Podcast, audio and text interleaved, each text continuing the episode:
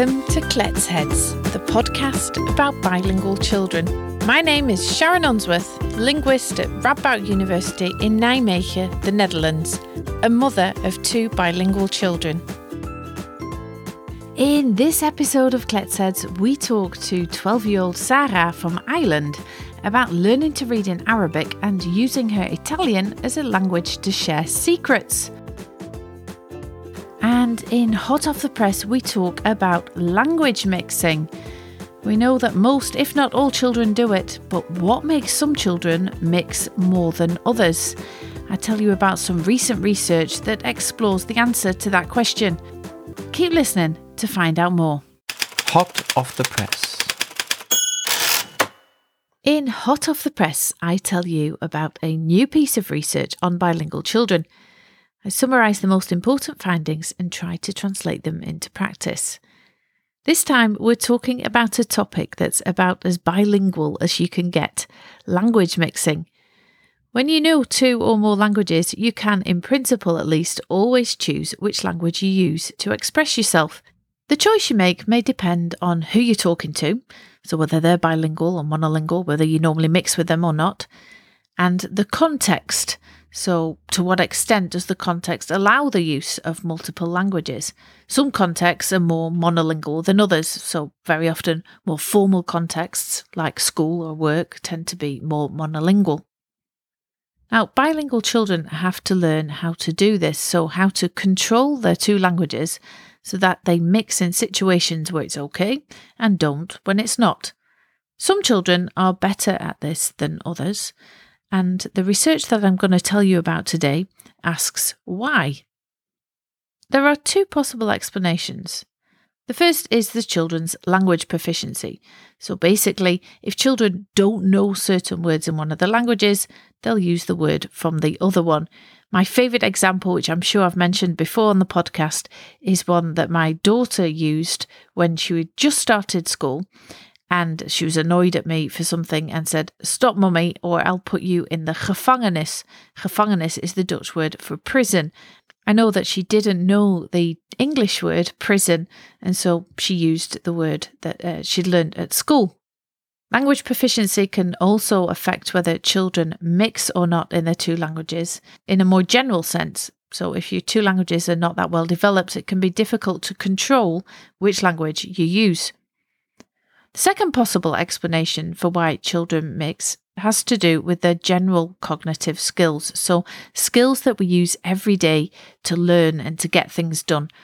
These include skills which help us to set goals, to ignore unnecessary information or distractions, to plan what's needed to reach our goal. They're often called executive functions. And these are skills that are needed in all aspects of daily life, independent of language. So imagine that you pick up your phone to call somebody, then you see a message flash up from somebody else. You need cognitive control to ignore that message and reach your goal of phoning the person you originally set out to call. Now, the idea is that the cognitive control that you use there is the same that you need as a bilingual. When you decide to use one language, you need to ignore the other. There's lots of research on this with adults, and it's quite a controversial topic. According to some researchers, if you're better at certain aspects of cognitive control, then you're less likely to accidentally use the wrong language. And certain contexts are particularly challenging, and you need more cognitive control in those contexts. So, if, for example, you're in a conversation with two different people and they both use a different language, then this is more challenging and requires more cognitive control than if you're in a conversation with one person using one language. So, if you're a child growing up with an Italian speaking parent and a German speaking parent, then you'll need more cognitive control if you're in a conversation with both your parents than if you're in a conversation with just one of them by themselves. The study we're talking about today looks at the extent to which those two factors, language proficiency and cognitive control, predict whether or not children use the right language with the right person. It's research carried out in the US by Megan Gross and Margarita Kaushanskaya at the University of Massachusetts at Amherst and the University of Wisconsin Madison.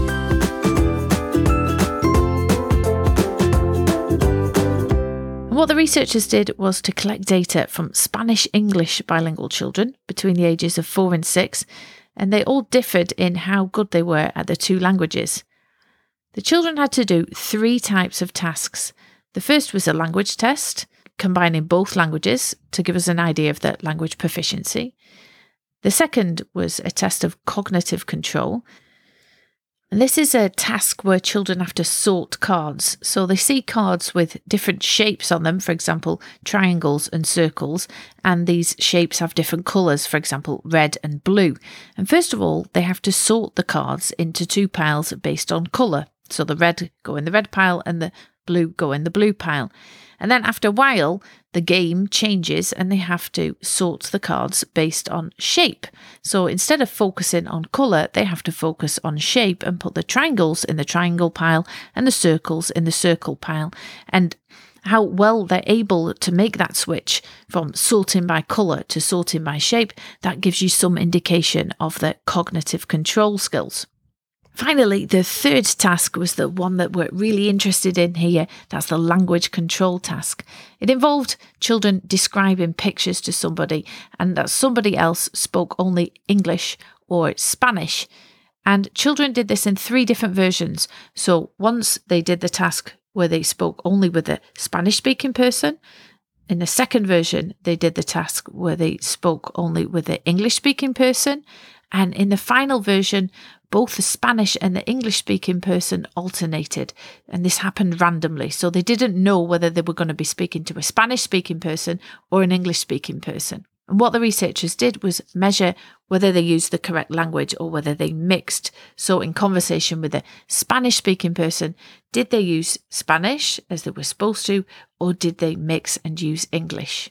So, what did they find? I'm going to tell you about three main findings.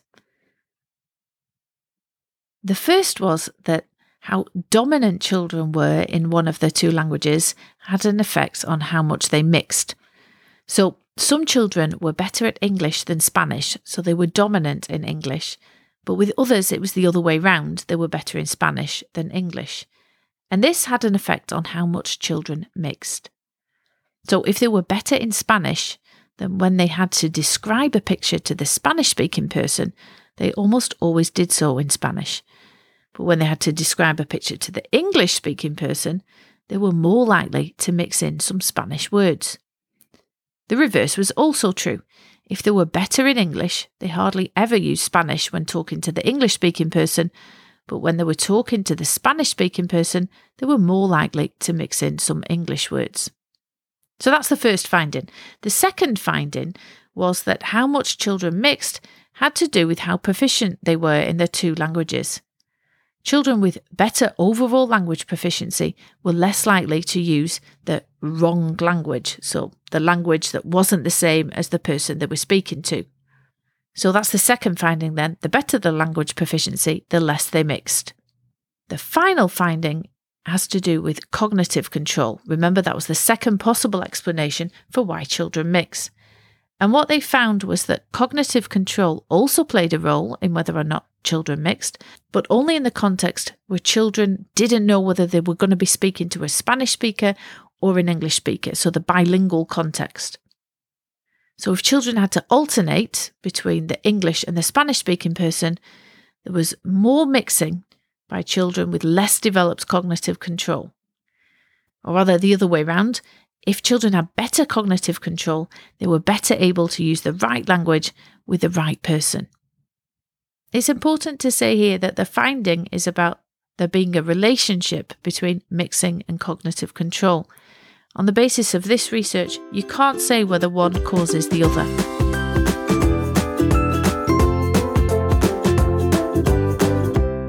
What can you learn from this study as a parent?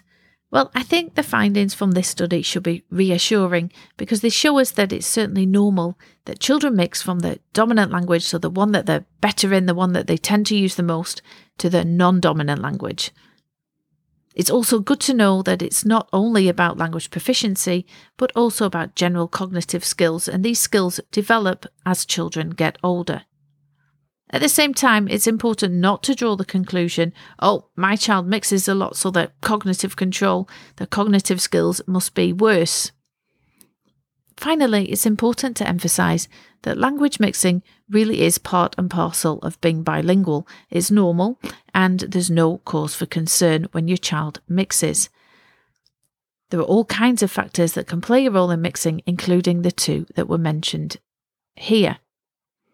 If you want to know more about language mixing, listen to the very first episode of Kletsheads, which is all about this topic. What can you learn from this study as a teacher or speech language therapist? Well, one thing I think you can take away from this study is that if children are dominant in their home or heritage language, if they're much more proficient in that language than the school language, they may be more inclined to mix from the heritage language into the school language. And they may do this even if you, as a teacher or speech language therapist, only speak the school language with them.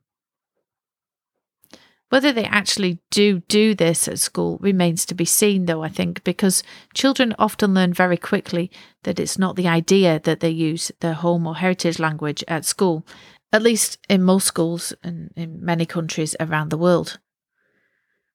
Also, whilst it's not a direct conclusion from this study, I think it's helpful to point out that we know from other research that allowing heritage languages at school can help the children who are less proficient in their school language not only to learn the school language but also to understand the subject matter better. And it can also increase their self-confidence. If you want to know more about that particular topic listen to episode 9 from the first season of Kletsheads. Hot off the press. If you want to know more about the research I just told you about, or even read the paper yourself, you'll find the link in the show notes. Time now to hear from this episode's guest. Let's head off the week.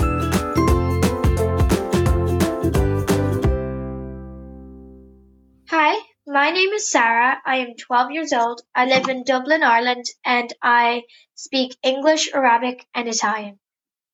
So, who do you speak English with? Mostly my brothers, they're not the best at the other languages, and my friends and at school, and sometimes with my parents most of the time. Uh huh. And what about Arabic? My dad, and like my grandparents in Morocco, Uh huh. my cousins. I speak Italian with my mum and my auntie and uncle and my cousins. Uh huh. And do you like being bilingual? Yeah, it's cool. Why is it cool? Well, like, it's kind of nice not always having everyone know exactly what you're saying and kind of like if you were to say, let's say something that you don't want anyone else to say, you can just say it in that language, and it's kind of cool to have your own like private chat. Uh huh. Do you know that's one of the most popular answers to that question? Bilingual children like having a secret language. It's cool. Yeah. And are there less fun things about it, being bilingual? Not really. Mm-hmm. That's fine too, right? Yeah, I mean, sometimes I guess kids will be like trying to ask you everything and expect you to know everything about the language. Like, let's say I can speak Italian, but I'm not like fluent. So some kids in my class come up to me like, "Oh, you're Italian. You know what this is and what this is, what this is." I'm like, "I'm Italian and I can speak it, but I'm not completely fluent." So Uh they're huh. like, "But you're Italian. You should know." Yeah. You mean like certain words or something? Yeah, Yeah. Yeah. Well, that's quite normal, I think, for being bilingual, right? Which language do you prefer to speak?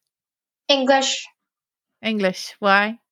Um, well, I'm more fluent in it, and basically everyone can understand. So it's not that like only some people can understand me, but like all my friends and family. So I can speak to everybody more easily in English. Yeah. Okay. Were you born in Ireland? Yes. So you've lived there all your life? Yeah. Yeah. Yeah. And is it important to you to speak English and Arabic and Italian? Yes. Because if I didn't, then I wouldn't really be able to communicate with the rest of my family. I'd have to always go, let's say, to my dad in Morocco, like, oh, can you tell them this or tell them that? But this way, if I actually know the language, I can speak to them because I feel like it'd be kind of awkward if I didn't. Yeah. Yeah. And I suppose it makes it easier to have a better relationship with them, right? Yeah, and a connection, like, so you can actually understand each other. Yeah, and uh, do you go very often to Morocco or Italy? We I, we didn't go to Italy this year, but we might be going later, and we're going to Morocco in July. hmm What's the best thing about going to Morocco? The beach and obviously seeing the family and the food. Aha. I don't really know Moroccan food. So tell me something that's kind of typical. Tagine, couscous, that kind of stuff. Mm-hmm. Sounds good. Mostly a lot of stuff with greasiness. Aha. Yep. And when you're older, what languages do you think you're going to speak? Definitely English. I might still speak Italian and Arabic, but mostly 100% English. Mm-hmm. What will make sure that you still speak Italian and Arabic? Probably my parents. what do they do? They tell you not to speak English, or how does that work in your house? Sometimes they'll be like, "Oh, um, they like, uh, I'm not gonna respond to you unless you say it in this," or like, "Come on, you know how to say it." So they kind of encourage me to say it in it, but if I don't know, that they let me off. But I feel like I also do want to still keep like being able to speak those languages because it is a cool and handy thing. Yeah. No. So do you mind if they say, "Come on, you know how to say it in Arabic or Italian"? No, I don't really mind. I think it's kind of like a fun challenge. Okay, good. That's nice. Imagine if you're when you're older, quite a lot older, I imagine, and you have kids yourself. What language are you going to speak to your kids? Well, it kind of depends where I live. I mean, if I live in Ireland, or let's say if I move to Italy, then I'd probably speak Italian to them because, like this, they'd be able to, like, you know, learn it and they'd be living there, so they should know it. But if I still live in Ireland, then I probably would still speak English, but just a tiny bit of like Italian or Arabic. to Mhm. kind of- Do you have you got friends who are bilingual as well? My friend Penelope, she's also Italian, um, and she's in my class. And then there's a few classmates in my class that are from different countries and they can speak the language. Like there's a kid that is my, in my class that's from Malta and Russia. Mm-hmm. And there's another kid who's also Croatian, and then there's another who's British. Well, that's not really a different language, but And do you talk about being bilingual, or is that not something you really talk about? I sort of talk about it. Like if they'll ask me if I know something, or they're like, "Oh, is anyone here bilingual?" or they want to know about something, then I'll tell them. But otherwise, I don't really talk about me like being like, "Oh, I'm bilingual and I talk these languages." Mm-hmm. And you said you had a friend. Was it Penelope who's also Italian speaking? Yeah, Do you ever speak Italian with each other? Or do you just stick to English? we mostly stick to English, but sometimes if there's like a secret we don't want the rest of the class to know, we'll speak Italian. Aha. So maybe what's your favorite word in Italian? Farfalla, Farfalla. farfalle. Is that is that a kind of pasta, or is it? Yeah, it's like it's actually butterfly, but the kind of pasta is shaped in a butterfly. Aha. So farfalle. Uh-huh. Yeah. And what about in Arabic? Have you got a favorite word in Arabic? I like the word salam, but otherwise I don't really have a favorite word. And what was that word? Salam? Salam. Yeah. What does that mean? Well, it's kind of from the full sentence, like the greeting, like salam alaikum, which is like a greeting. Like if you were to translate in English, though, it'd be like peace be upon you, but in Arabic, it'd be like a way of saying hello. Uh-huh. Have you got a pet? I do. I have fish. Do you talk to the fish? Yes, I actually do. It's kind of weird. In what language though? English. I feel like they are. I mean, they've been in an aquarium where there's a lot of like English speaking people, so I'm guessing they know English more than Italian or Arabic. I, I think so. Don't you Yeah, think? Yeah, probably. Do you dream at night? yeah, I do. Mm-hmm. And do you know what language you dream in? I usually dream in English because if I'll ever dream of, let's say, people talking, they'll usually be speaking English because most of the time, let's say, people I know are in my dreams and my friends, so they'll be speaking English. I don't, I've never really had a dream in a different language. How do you know? I don't. You're just guessing. Yep. Yeah. Right. So you know what, like animals and make different sounds in different languages. Did you know that? So if you like say in Dutch, for example, so I live in the Netherlands, and in Dutch a cow doesn't say moo, but cow says boo. What? That doesn't sense. Doesn't make sense. So what does it? What sound does a cow make in Arabic? Do you know?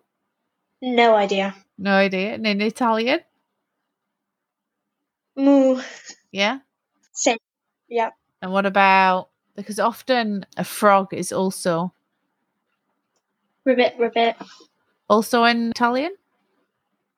In Italian, it's caca. It's really weird. Caca. Caca. Caca. C or A, C or A. Ah, Caca. cra, cra. Okay. Doesn't like a frog at all. No, I thought you were saying caca, which in Italian is poop. yeah, well, you can use that in Dutch as well to make to say poop as well. Can you teach me something in Arabic because I don't really know. I know shukran. That means thank you, right? Yeah. Yeah.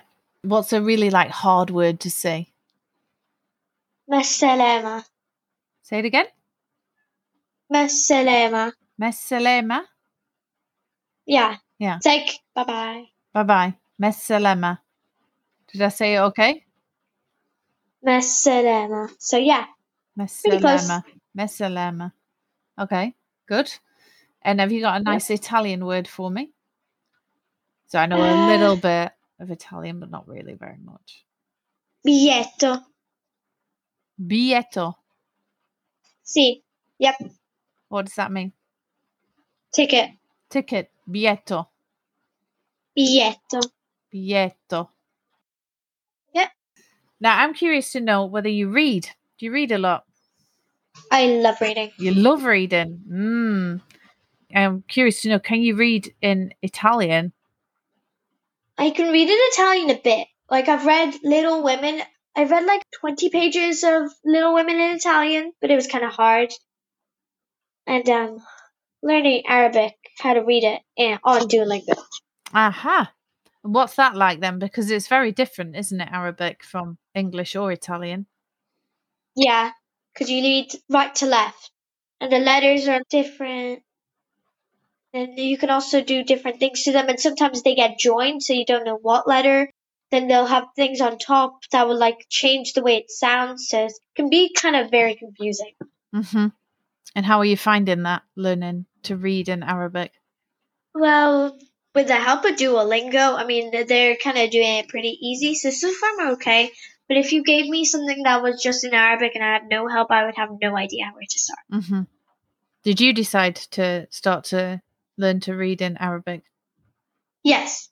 My dad always encouraged me and he was like, you should always learn it because it's good. Like, I never was able to do it, but then I decided, why not just do it? So then I started learning. Yeah. And it's going well. Yes.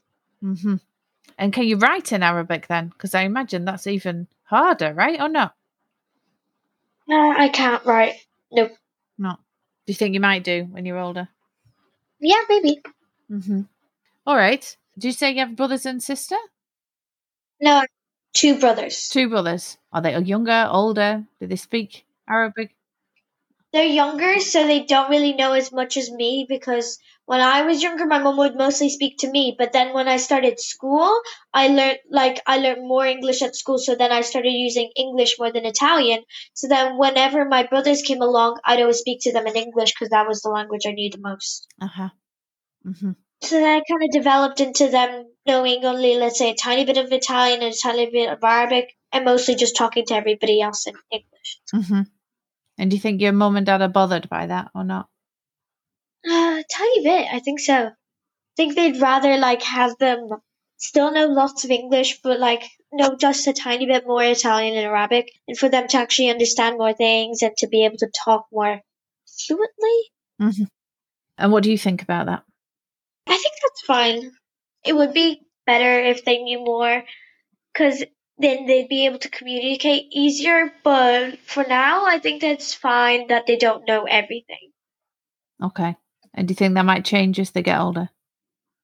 Yes. I feel like when they get older, we'll be able to talk more Italian and Arabic to them because it's they definitely won't forget English at that stage. They'll be old enough, like English is engraved into their memory. It's all like, oh, if we talk to them in Italian or Arabic, then they'll still know English. Aha. So you think they know English well enough so then you can change to using more Italian and Arabic. Is that what you're saying? Well, I wouldn't make them speak it all the time. I would just encourage them. Like, if the neighborhood friends, let's say, knocked her at school, they obviously wouldn't have to speak Italian or Arabic. But with us, I would like encourage them to speak Italian or Arabic with me and my parents. Mm-hmm. Yeah. Do you sometimes do you ever mix languages up in a sentence? Sometimes. Yeah. What do you think about that? Does it bother you, or do you think, well, that's just normal, isn't it? kind of bothers me sometimes because I want to say something and then like like oh I uh, and then I say it in Italian and they just don't understand and they're just like what are you talking about? Then I have to restart my sentence. But it doesn't happen too often that it bothers me and I'll be like oh I wish it'd go away and I would I would stop mixing up Italian and Arabic and Italian and English. Mm-hmm. Okay. So we normally finish by I ask somebody to tell me how you say thank you and goodbye. So maybe you can tell me how to say thank you in Italian and goodbye in Arabic. You told me before, but I've forgotten already. Okay. Yeah, grazie is thank you, and then masale, masalema is goodbye in Arabic. So grazie and masalema. Yes. Yeah. Okay. Grazie, Sarah, and masalema. Yes. That's it. That's it for this episode of Kletsheads. We'll be back in two weeks' time with the next and final episode of the season, an episode all about words. Why do bilingual children know words in one language but not the other? Why do they find it hard to find the right word sometimes? And how are all the thousands of words that they know from their different languages organised inside their heads? Hit subscribe in your podcast app to make sure you don't miss the next episode to find out the answer. Until then, if you want to know more about Kletsheads, go to our website at kletsheadspodcast.org. That's where you'll also find more information about this episode. If you want to make sure you don't miss an episode, subscribe to Kletsheads using your favourite podcast app. If you know someone else who might enjoy the podcast, then I'd really appreciate it if you would share it with them. You can do this via the website or in your podcast app. And if you're on social media, we'd love it if you followed us. Our handle is at Kletsheads. Thanks for listening, and until the next time, or as we say in Dutch, tot de volgende keer.